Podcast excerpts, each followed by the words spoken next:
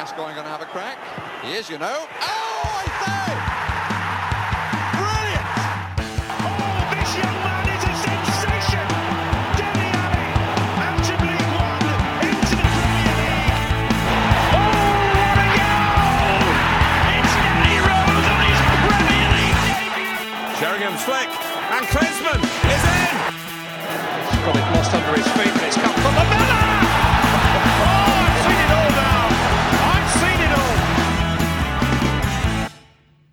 Welcome back to another edition of the internet's most dangerous Tottenham Hotspur podcast. It's Wheeler Dealer Radio. Before I go any further on this Valentine's Day edition of our podcast, I want to remind everyone to leave us a five star review as a Valentine's Day present to us on iTunes or Spotify.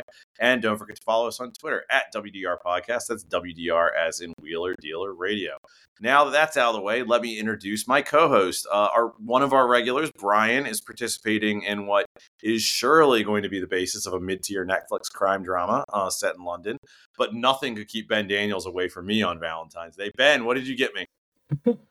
Uh, sorry, I didn't think I was supposed to get you anything. You said we weren't exchanging Valentine's gifts this year. I didn't mean our it, love was Ben. enough. I thought our love was enough. That's how I. Wow. You All think you know someone? Yeah. You think you know someone? What'd you get me? I, I, I I thought we were exchanging gifts. Hmm. I got you Big Ange. How about that? That's what I went back in time. I got you Big. I got you a large Australian. Oh well, it's appreciated. Yeah. So, so yeah, I, I don't think we've ever recorded on Valentine's Day before. I feel like we've we've put our significant others through a lot, but uh, you know, we're really taking one for the team and doing this uh a little bit earlier than usual today. So, look at us. It, it's it's a lot of romance here on Wheeler Dealer Radio. Yeah. Do we have a good bromance at the club right now? Yeah, yeah. Vicario and Romero, they were really uh they were like they've always like made out after the last two matches. Yeah, they're kind of just like psychotic Bash brothers. Not, I don't know Yeah. that it's a romance. Oh, now I'm trying to think. There's got to be like the vibes are so good. There has to be a bromance Yeah. somewhere in this team. I mean, Now I'm- everybody seems so happy and everybody loves everybody, but I'm Emerson not. and Richarlison count, I guess that's that's a good shout. Or is that like a Brazilian Bash Brothers situation? I, I don't know. I mean, I think that's solid. It's just hard to remember Emerson exists other than when I see him on Instagram. Uh, you know, it's not like the you know, Vertonghen and Dembele or Eric Dier and Dele Alli, who were just such you know cornerstones of a team. That those those love affairs um, were so visible and present. Um, yeah, Son Son has that like real friendly relationship with a lot of people, but yeah, yeah. Son's in a polycule with like most of the team. I think is what's going on there. I don't know. I, I hadn't I hadn't put that image in my head uh, yet, but I, I'm I'm glad that I'm glad that Son is expanding not only his but other people's horizons. You know, on the team. Yeah, I mean he's he's definitely he's our one superstar for a reason. He's the guy who makes a difference in everybody else's lives. I feel like if Timo sticks around, he ne- he needs to find a good bromance because he's he feels such like an awkward fit for the team right now, like personality wise, not not on. Yeah, pitch. but he is a surprisingly good character, which I think Yes. his his Chelsea tenure um, masked for me. I never realized that he was charismatic or interesting. He was just like a bumbling fool who played for the Is- enemy. Is anyone on Chelsea charismatic or interesting? Well, I guess Not while they're there. Yeah, Certainly true. not. Well, I mean, John Terry was interesting. I wouldn't call him charismatic, but he, you know, he Yeah. certainly was interesting. It's just a very faceless Borg-like team. Yes. Not not well, no, see, I would disagree with that. I think that's City. I think City is the faceless Borg like team. Like, you know, but That's Chelsea fair. does strip a certain level of personality, but they all just like become this sort of like Jose Mourinho tribute act. Like, you know, it's that's the personality they take on. They're they're Right. all just automatons at, at City. Right. No, yeah, I think that's fair. Well, this is this has been a pretty long conversation about bromance. I'll tell you at one last bromance thing. I'm surprised Madison doesn't have like a real solid bromance on the team. He seems like the kind of guy who would, you know, I think, you know, he's new at the club. He's got a lot of options and he's being very choosy. You know, he's in it for the long haul. He doesn't want to get into a fling and then realize, you know, that wasn't meant to last, and then things are awkward at his brand new home that he wants to stay at forever. Do, do you think he rebuffed Eric Dier because he knew Eric Dier was out of favor, or because Eric Dier was trying to show him like Jean Luc Godard films and he was just like, "What is this? I can't deal with Yeah, big man of the Sunday roast is definitely not watching uh, French New Wave cinema with Eric. He's like, "Well, Eric, have you seen Brotherhood of the Wolf? That was a pretty cool French movie." And then Dier just decided to go to Germany for the rest of his career. Yeah, I think that's 100% how that shook out. Absolutely. Well, we do have a game to talk about, as much as everyone wants to hear about bromance and uh, what Ben and I did or did not give to each other for Valentine's Day this year. Uh, yeah, Spurs beat Brighton Hove Albion uh, two to one at White Hart Lane. I'll tell you what is pretty great, and what was a pretty great gift for Valentine's Day is a last minute winner against a really annoying team. And I, I don't know, maybe on the road is, is is the only way that a last minute winner gets better. But then you don't have the like stadium full of limbs. Yeah, I think definitely the home crowd vibe uh, is where it's at. And we should note that um, our erstwhile colleague Brian is, was at the match this weekend, and I am very upset for him that he got to enjoy that and not me. That's what see. That's what true romance is about. Not taking joy in others, like you know, in, in the things they get to do in life, but resenting that it wasn't you. Like that's that's the true basis. right. Why should anything good happen to other people when it doesn't happen to me? I think is This is definitely the guiding principle of my sports fandom in all any team I root for. That is exactly how. Even my own team. Yeah, I don't want Yeah, other yeah. people to enjoy the team better than me. It, it was funny because I remember this weekend when I was watching the game, I was like, "Oh, Brian kind of went and saw a tough one," and then that shit happens. And it's just like, come on, why didn't that happen to me? I just I just watched them draw West Ham all the time. I mean, I did see a last minute goal. yeah, I'm never Ham, going to a match with you again. We've had terrible luck together. What we did? What you, you had a problem getting heat stroke watching us play a, a friendly against Liverpool in like hundred degree sun in Baltimore? Yes, I tried to hydrate by drinking like 30 Bud Lights, and Like, I think I'm detecting the problem. yeah, Baltimore was not uh, weather appropriate for an outdoor summer match. It was not. That was fairly miserable. But let's talk Anyway. about a very good game. Um, so you know, I, you must have been thrilled to see Brennan Johnson, your boy, uh, vindicating his transfer fee once again. I mean, I have always said this about Brendan Johnson. He is. It's it's weird with Johnson because he's not. He, you know, I think we all want him to do all these things with the ball, but he's not a bad finisher. Like, I mean, I guess that's kind of who he is. It's just like, I guess he doesn't finish enough that that's all he could do. But it's like he is getting in the habit of scoring some of these goals. You'd like to see him score a few more if he's not going to do the other stuff, but. You know, I think it is becoming a bit of a habit for him at this point.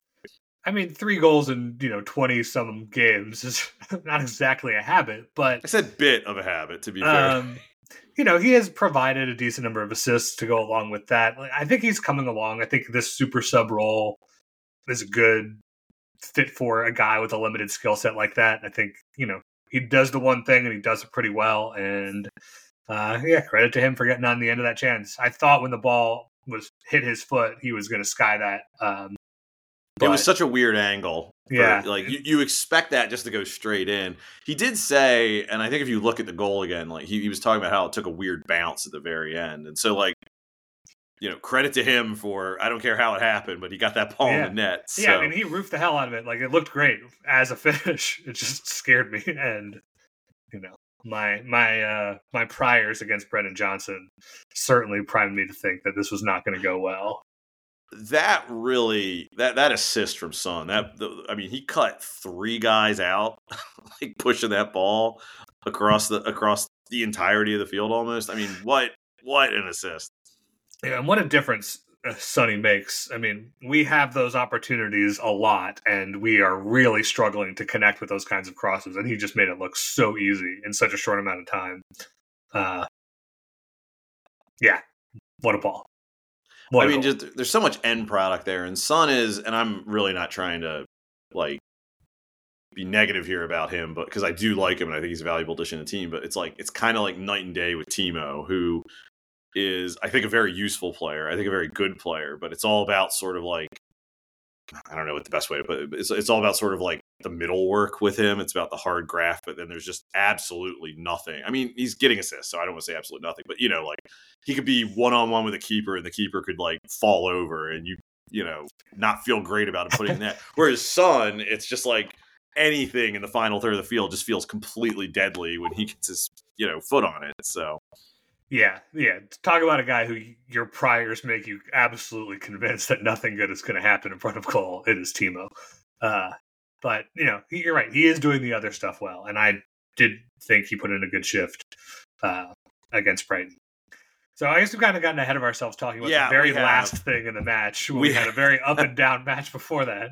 It was it was a really strange match, I thought, because you know, to me it seemed like Brighton was taking a page out of City's book in the way they played us, in terms of the way they pressured us, and they just had this very weird man marking system. And I'm I'm probably being a little oversim- sim- I'm oversimplifying things when I say this, but it felt kind of like one weird trick. And honestly, I, I feel like I'm going to go against the grain in terms of what I'm seeing Spurs fans say about this match. I thought Brighton was lucky they didn't concede more to us, especially like in that sort of middle period of the match because you know they had this weird system where they're following us all over the pitch and we weren't doing the thing we weren't like completely breaking it down but we were steadily i thought creating a fair amount of halfway decent chances and i just don't i think you need so much to go right when you play us the way they played us that i just I don't know. I don't feel like this is a sustainable way to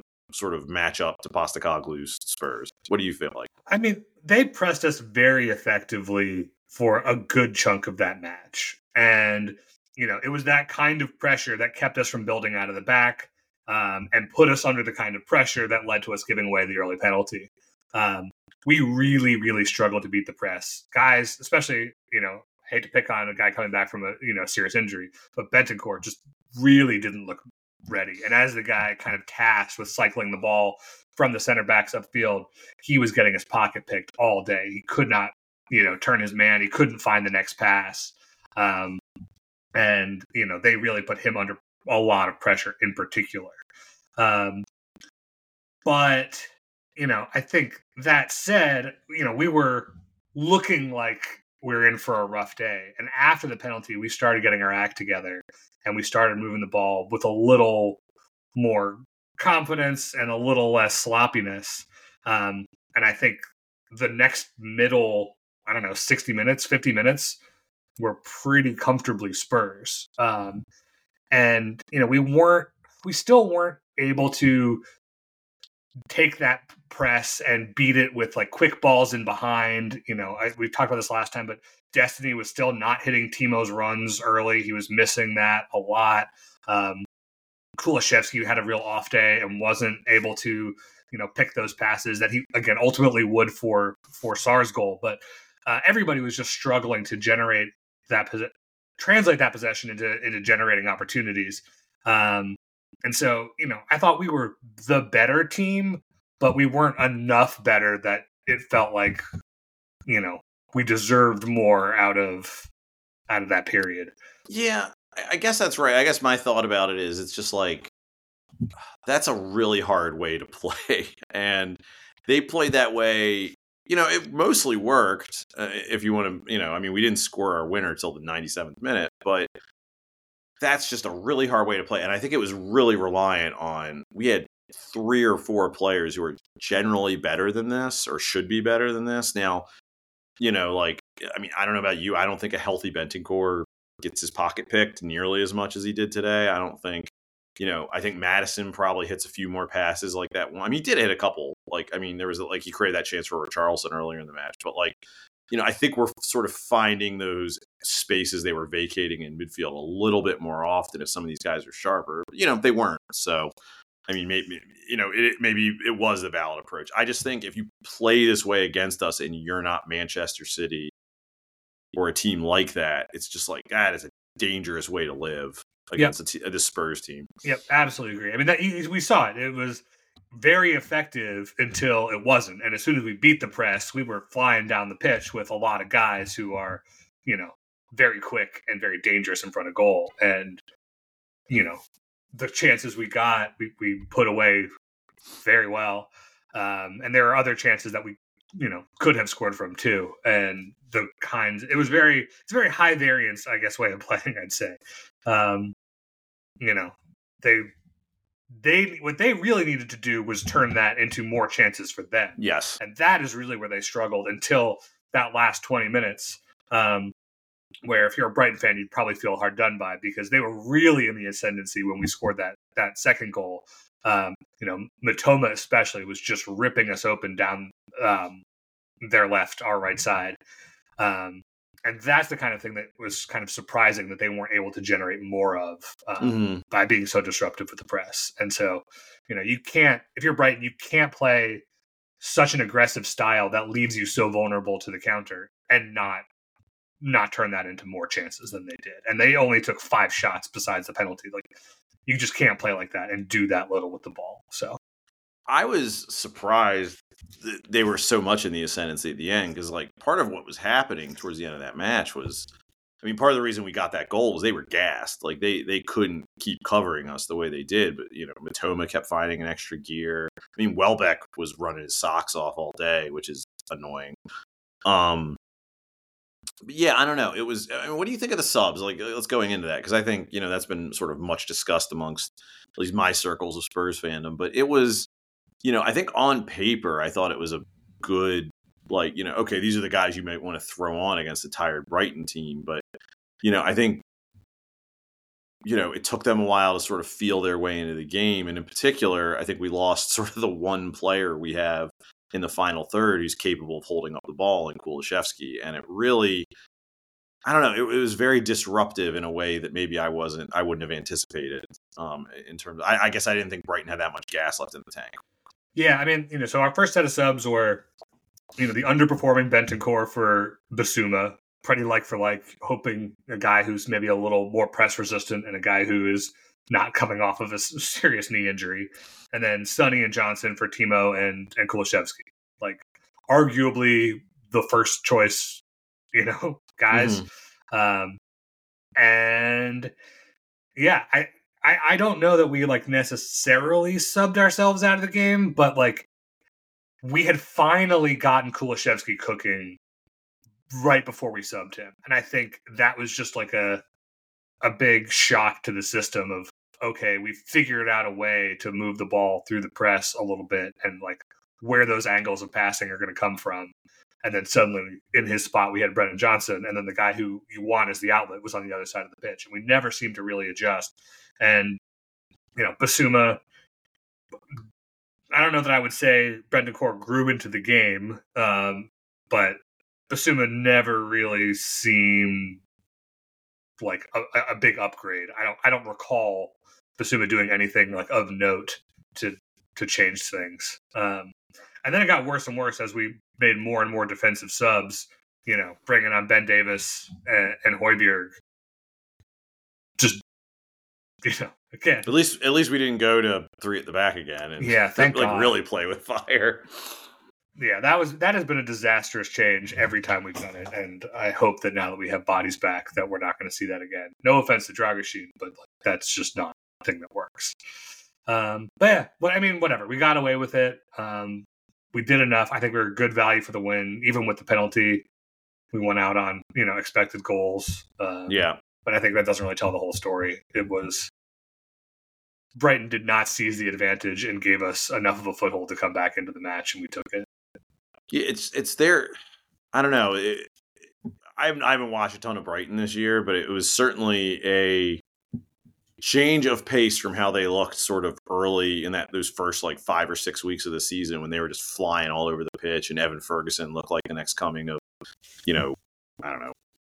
Or just looked like the next great English striker, I guess. But it was just like they seemed like they were flying early in the season, and they were, you know, that was such like you said, it was like they had such little attacking intent in this game, certainly until the very end.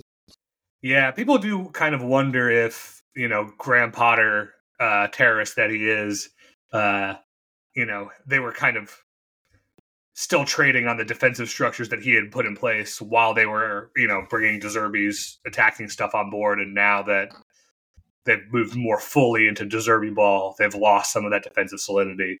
And then Evan Ferguson's knee is kind of fucked up, and so they're playing guys like Danny Welbeck, who we all know is not good, even though he always seems to score against us.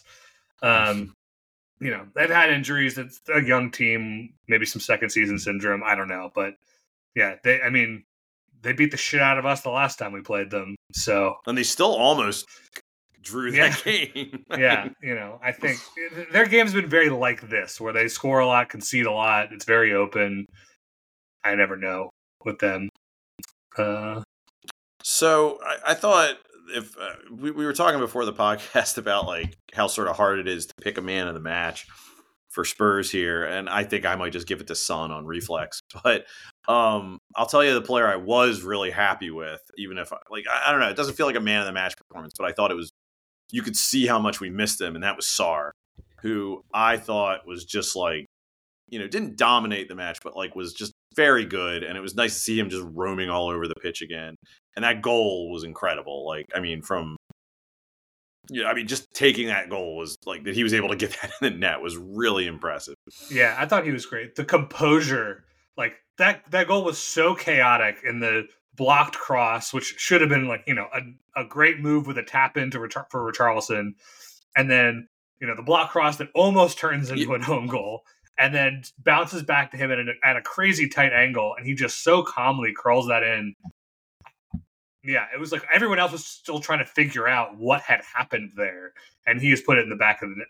And At, at such a ridiculous angle, that was, I mean, yeah, and he just made it look so easy. And then you know you gotta love, you know, you got you gotta love him just running into the fans and get a yellow card, like just you know, like really delightful stuff from him. I remember, I guess it was last year, maybe it was two years ago, but when Arsenal, probably last year because things were more miserable for us, but like when Arsenal was like really in their ascendancy last year with that really young team of guys who came through the academy, I, I remember at some point just having a moment where it was just really depressing because it felt like sort of the reverse of like what happened with us in 2015 when you know we just had all these young guys coming through and Arsenal looked very like like a sort of creaky relic and it was just sort of like man we don't have anybody come like young coming up or anything like this and now you know we have all these really exciting young stars but in particular a guy like Sarr who didn't come through our youth academy but you know has been kind of like knocking around the club for like two, three years now, and just seeing him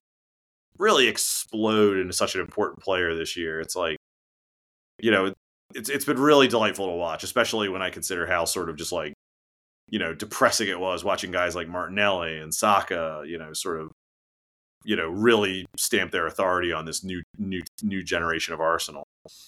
yeah, it is definitely nice to be there again. And I know you know that's very.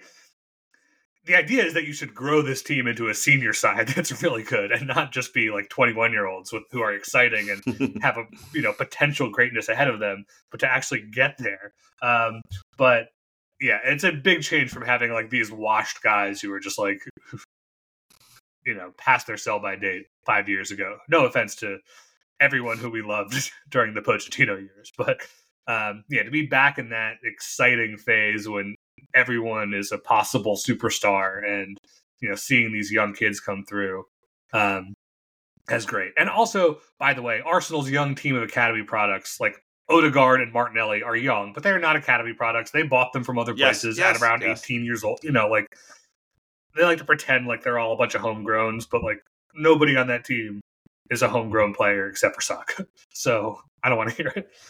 It's just it's it's nice that especially when it looked like we were kind of getting lapped by them in terms of at least in this aspect. Well i mean at the time we were getting lapped by them in a lot of aspects but you know what i mean. Like it's just it, it, there's something really exciting about you know like you said you want a team of like accomplished superstars who ho- hopefully you have grown in some form or fashion but there is something very exciting about having a very good player who might get even better. And you know, I think Sarr in particular has just been a real.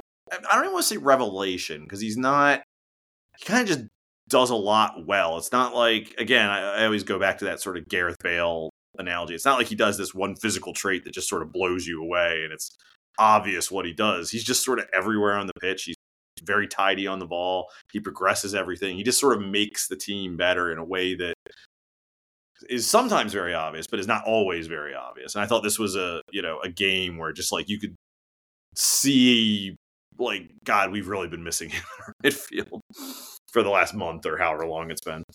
Yeah, he is just the engine of this team in a very physical and passing and shooting and everything sort of sense. It's just he does he makes a lot work.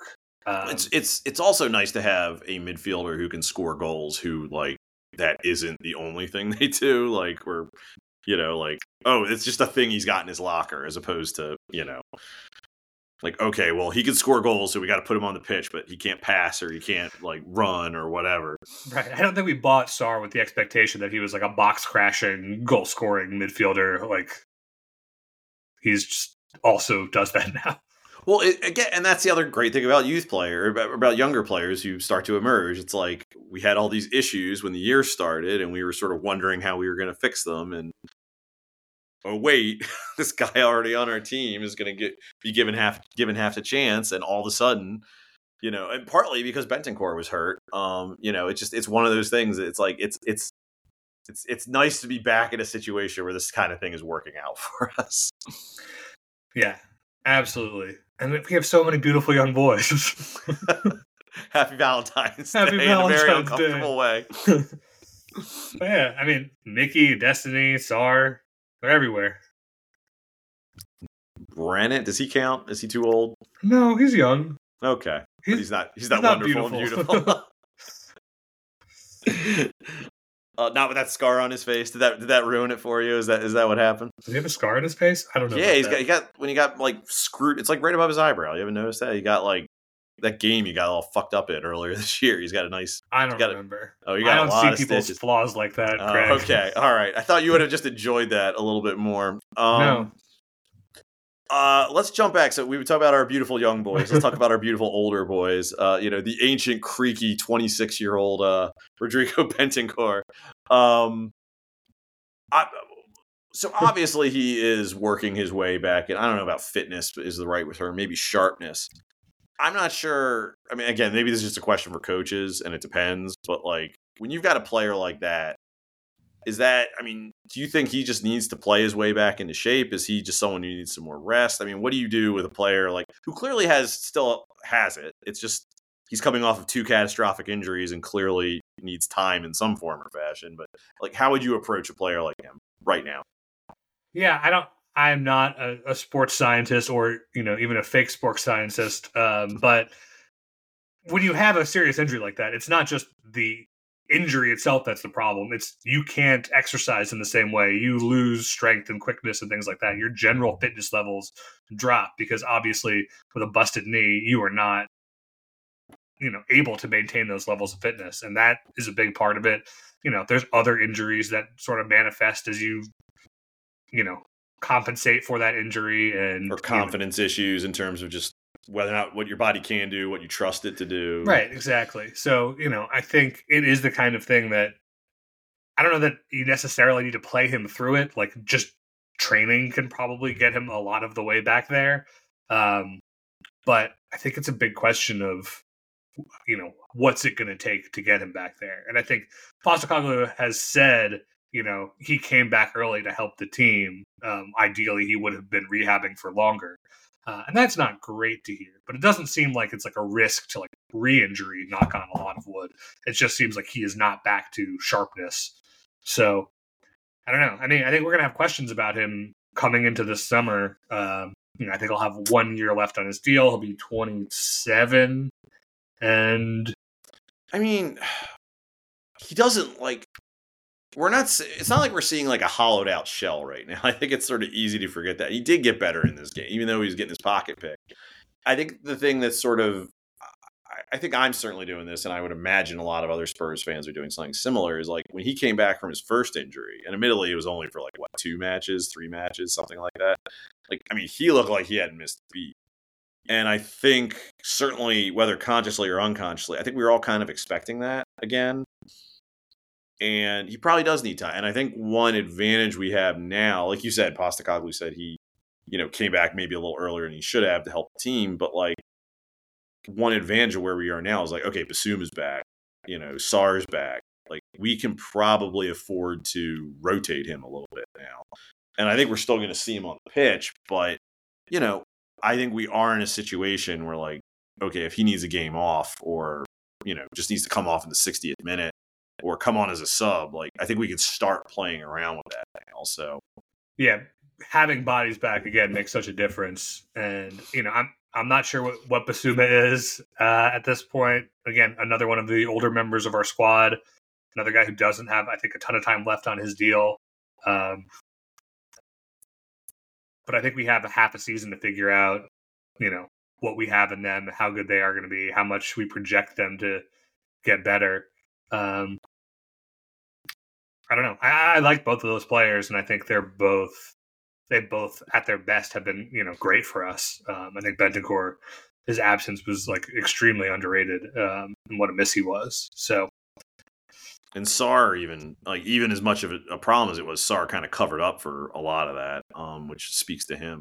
I think, uh, like honestly, if you were to ask me right now, like who would you be more comfortable giving an extension?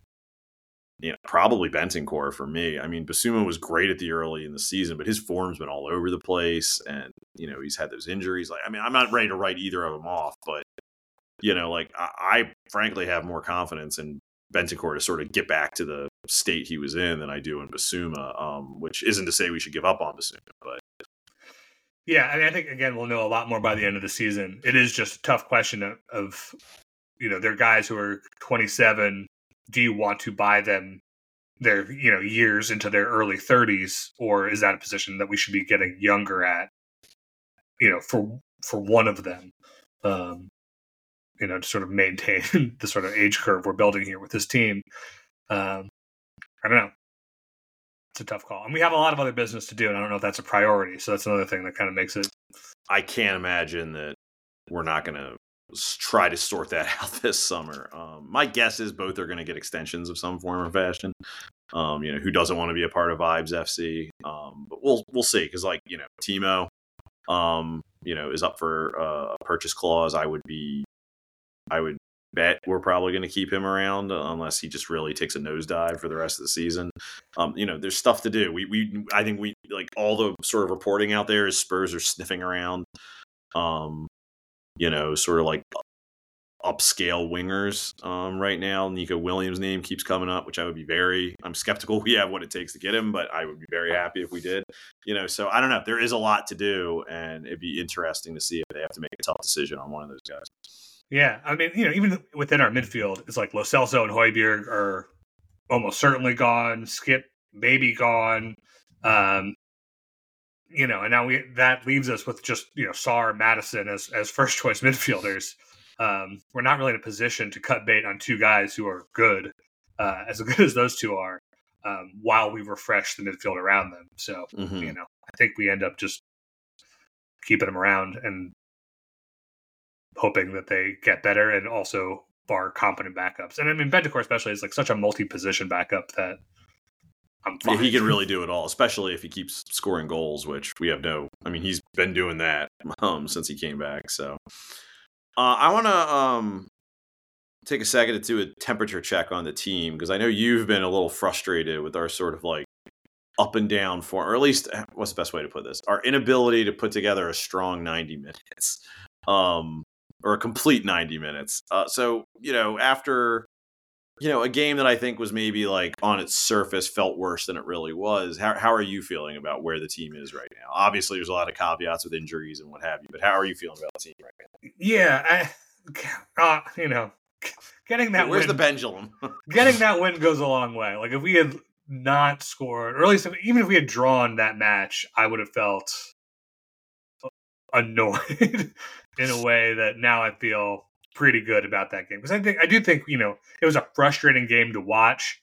Um, you know, going looking so bad early and then sort of laboring to the victory is is not always Especially fun. after that Everton match. Right, right, exactly. You just sort of felt like some heartbreaker was around the corner.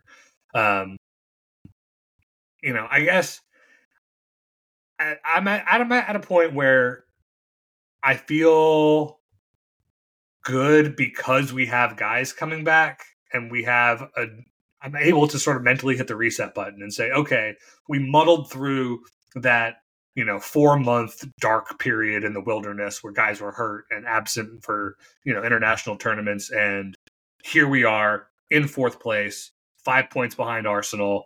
Um, you know, now is the point of the season where we kick on. You know, this is this last 14 game stretch. Um, if we can do something like we did in that initial you know stretch of the season when we you know looked unstoppable and Ange was winning manager of the month every single month.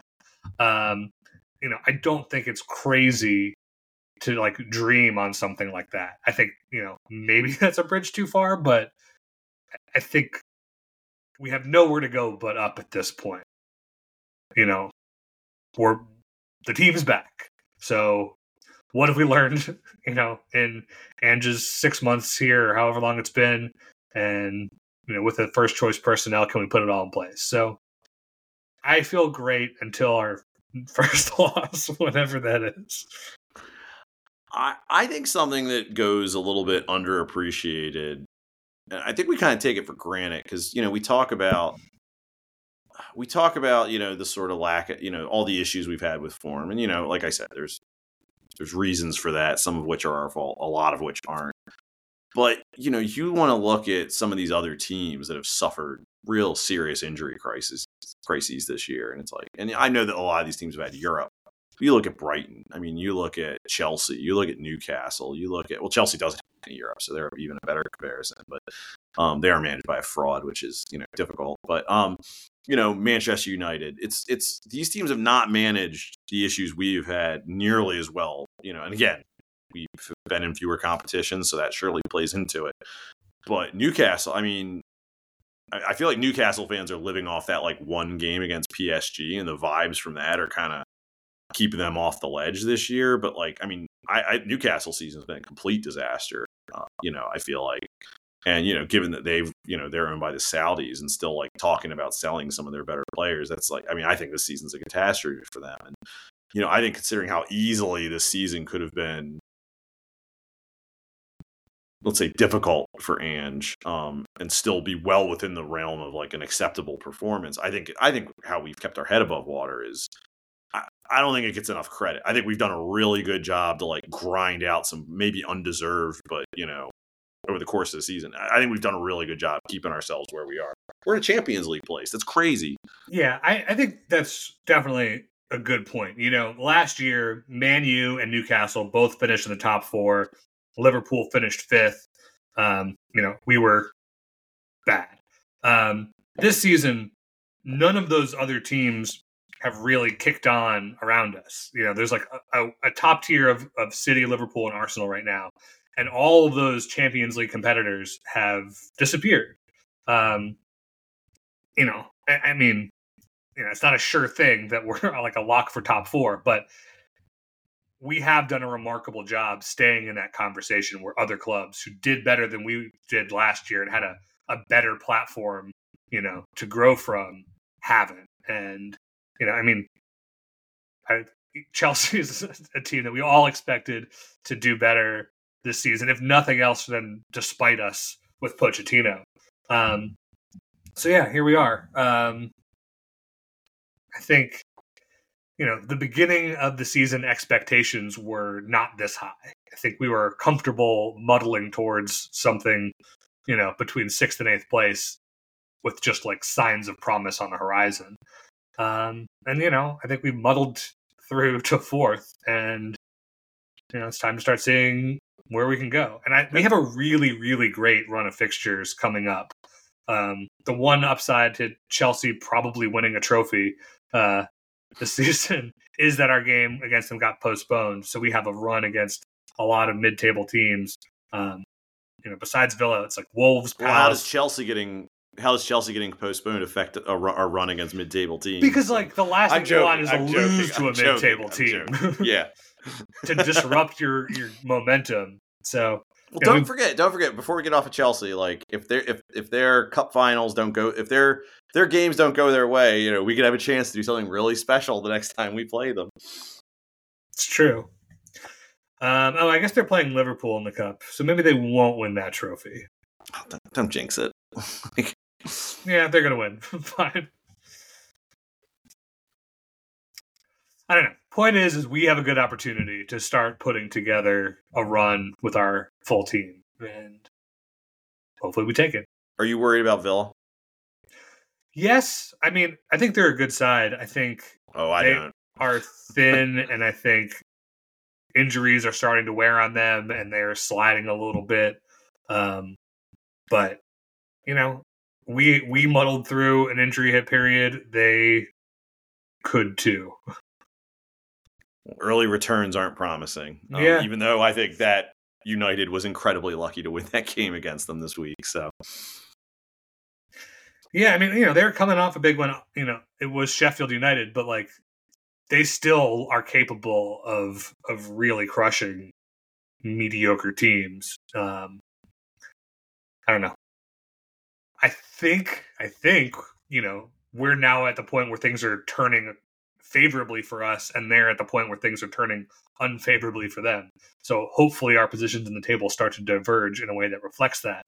Um but you know they're dangerous and you know man u is not that far behind and they're in a pretty good run right now uh now have- that like I, like my Villa thing is a lot of my priors and just like you know some biases coming. I I don't think the United thing is for real. I think they are like that is. I think United's current run is a bit fraudulent, and I think they're going to come back down to earth pretty quickly. But maybe I'm wrong. But you look at that goal difference, and it's just like hey boy, they drew I don't know.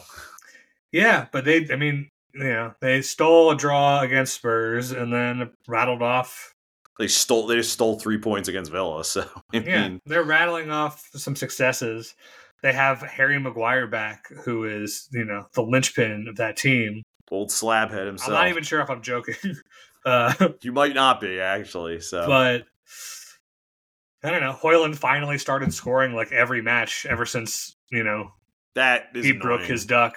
Yeah, th- We have enough of a cushion over them. You know, six points is a lot of points. Um, but Well, You know, they don't look. I, I like. I will say, like, you watch Villa. Again, I think we're a better team than Villa, and I do mean that. Um, but you can see where the injuries are really, you know, like you were talking about. They got a thin squad. Um, you look at um, United. I mean, you, you watch those games. That that really feels to me like they're getting away with something in a way that, you know, I don't entirely feel. I think Villa is. I don't think Villa's as good as us, but I don't think I don't think they're completely fraudulent in the way that I don't know. I am very unconvinced by. I'm still unconvinced by United, even with Højlund scoring all of a sudden. so the real question isn't who's breathing down our necks. It's can we overhaul Arsenal five points ahead of us? That would be great, wouldn't it? Wouldn't it? Wouldn't it be great? Like, I mean, yes, if their you know peaking near title winning team succumbs to first season rebuilding year, Ange, I think would be story of my I life. Would be so really, satisfying. re- I really hate it. I know that like everyone's play has something to do with it, but like I thought West Ham was very fortunate to get a win against us earlier in the year. And to watch them completely capitulate against Arsenal was very frustrating. Like, Yeah, especially because you know we're going to play a fucking very annoying game against West Ham yep, very soon. No matter how well we're playing elsewhere at the time, it's just one Well, of that, those that game that we played against them earlier in the year, it felt like we should have scored like five times. It also felt like if we put one more goal away before they started scoring, like you know, that could have gotten ugly anyway. You know. Yeah, this is what happens when you, as a team, are enemies with everybody. yeah. all these easy winnable games become much more challenging. You know, we don't do ourselves any favors by being every mid-table club's idea of a rival. It it is less than ideal. Um, we have a few questions from some listeners before we get out of here today. Uh, Michael Bergman wants to know if we've lost weight. Um, thanks for noticing. I guess. That's a weird question. I don't Yeah. think, no. Well, you know, I will say dry January did help in that regard. and I spent the last two weeks trying to undo that, but uh yes. there you go. Um, Ken wants to know, uh, with everyone finally back and healthy, what is your preferred midfield? Who would you run out there in, in any given game right now? Uh, I mean, I think I am skeptical enough of Bentancur that I would like to see Bissouma in, j- just to see. I, I I can't decide who's better yet, um, but I think you know we need to see what Bissouma has to offer for ninety minutes, uh, and then Sarr and Maddison. I think are Yeah. just automatic at this point. I think I go like let's say for the sake of argument, Spurs have like a semifinal or final coming up next week. I think I'd still lean for Bentancur, but I agree with you at least in the short term. Like I want to see what Bissouma's got in the tank right now, um, what he's capable of. Uh, but yeah, like if you just if we happen to have a very crucial game coming up, I'd still probably lean towards Bentancur, but we don't. So at least in the short term, I'm with you. I'd like to see Bissouma in there with those, and I think you're right. It's Sarr and um, Maddison. James Madison. James Madison, yes. Uh, one of our founding fathers. The real question Um, is who your first choice front three is. Ooh, that is tricky. Um, like assuming health is fine, like yeah, we got everybody back. So who you taking next match? Roll them out. Son, Richarlison, ah, it's Kulusevski. I think like he just does. Like I know he's frustrating, but like I think he, if if it's his day, he does too much to not put him in there. And I like Timo, but there's just so much. Yeah, Son just is so much more dangerous in the final third. Yeah. Yeah, I agree. And I think, you know, I like having them as late subs, tired legs, Yes. and I like Kulusevski as a late sub. Yeah, what's Kulusevski gonna do? Just throw his ass into someone? I mean, it's like you know. I mean, honestly, yeah, that is valuable as we've seen um, against our keeper in the last few weeks. But um, yeah, I, I I would rather have them uh, running at people on tired legs. And yeah, honestly, I'd be because I don't think we've I don't think we've done that with Timo yet. And I would like to see what that looks like because maybe against some tired, sloppier defenders, he might actually put one in. Um, or, or, I mean, he's created plenty of assists, but maybe he'll do that. Uh, speaking of, um, Captain Honey Badger wants to know if Timo has done enough to make the deal permanent. Oh, I think absolutely. At that price point, he wouldn't he didn't have to do a lot to justify, you know, 15, 17 million, whatever it is. But I'm yeah, I'm very pleased with his contribution so far. He's got two assists in four games and has looked bright otherwise. Great. I agree. My only caveat is I don't either through occupying a roster place or um the money. I I don't want to. I wouldn't sign him if it's at the expense of getting someone like Nico Williams, like someone you know who's really a star who you think is going to push us to the next level. But you know, as a sort of squat plus squad player, yeah, I think he's absolutely great. I would love to keep him around.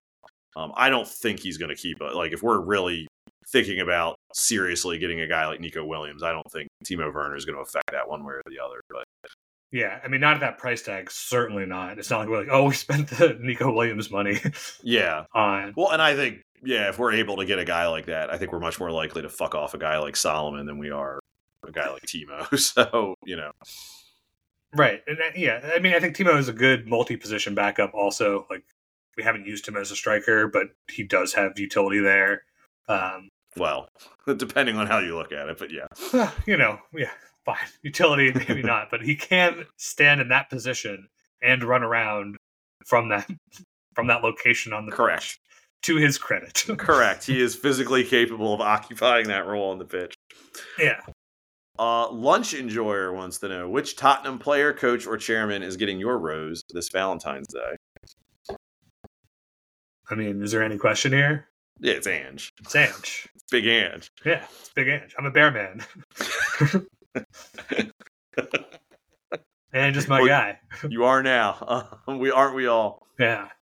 Um, and you know what? I I- I feel like we need to ask this one again next week. Um, but you know when Brian's back. But uh, you know we, we might as well ask this now. Uh, Stop Cop City wants to know. Uh, which current or former Spurs player would you most enjoy taking to the slopes for a day? Oh man. The thing is, is like most people are just very annoying. When there's Like- Yeah, like there's not there's not like anybody I'm like, oh yeah, this would be a good time. But uh So the question is, who would be a funny time? I guess. yeah, I mean who's it really it's just like who are you who are you going hard with in the paint, you know? Like you're out all night, you're having a good time, whether you're skiing or not. It's really the same question.